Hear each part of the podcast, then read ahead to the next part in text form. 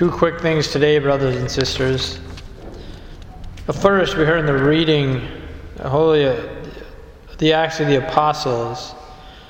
And at that time, we heard a very great spiritual journey that these disciples were arrested. And is that something you would imagine in your own life? You've been spiritually arrested? Probably not in jail in our world now, about in the spiritual journey? And who was there in the spiritual side? An angel.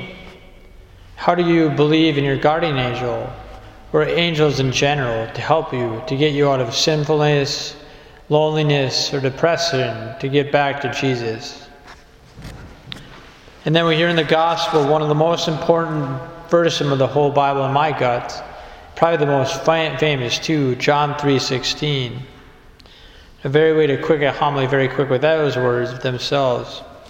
God so loved the world that he gave his only begotten Son, that every who believes in him might not be perish, but might have eternal life. For God died not send did not send his Son into the world to condemn the world, but what he the world might for what might be saved through him. Come, Holy Spirit, come, Holy Spirit, come, Holy Spirit. Amen.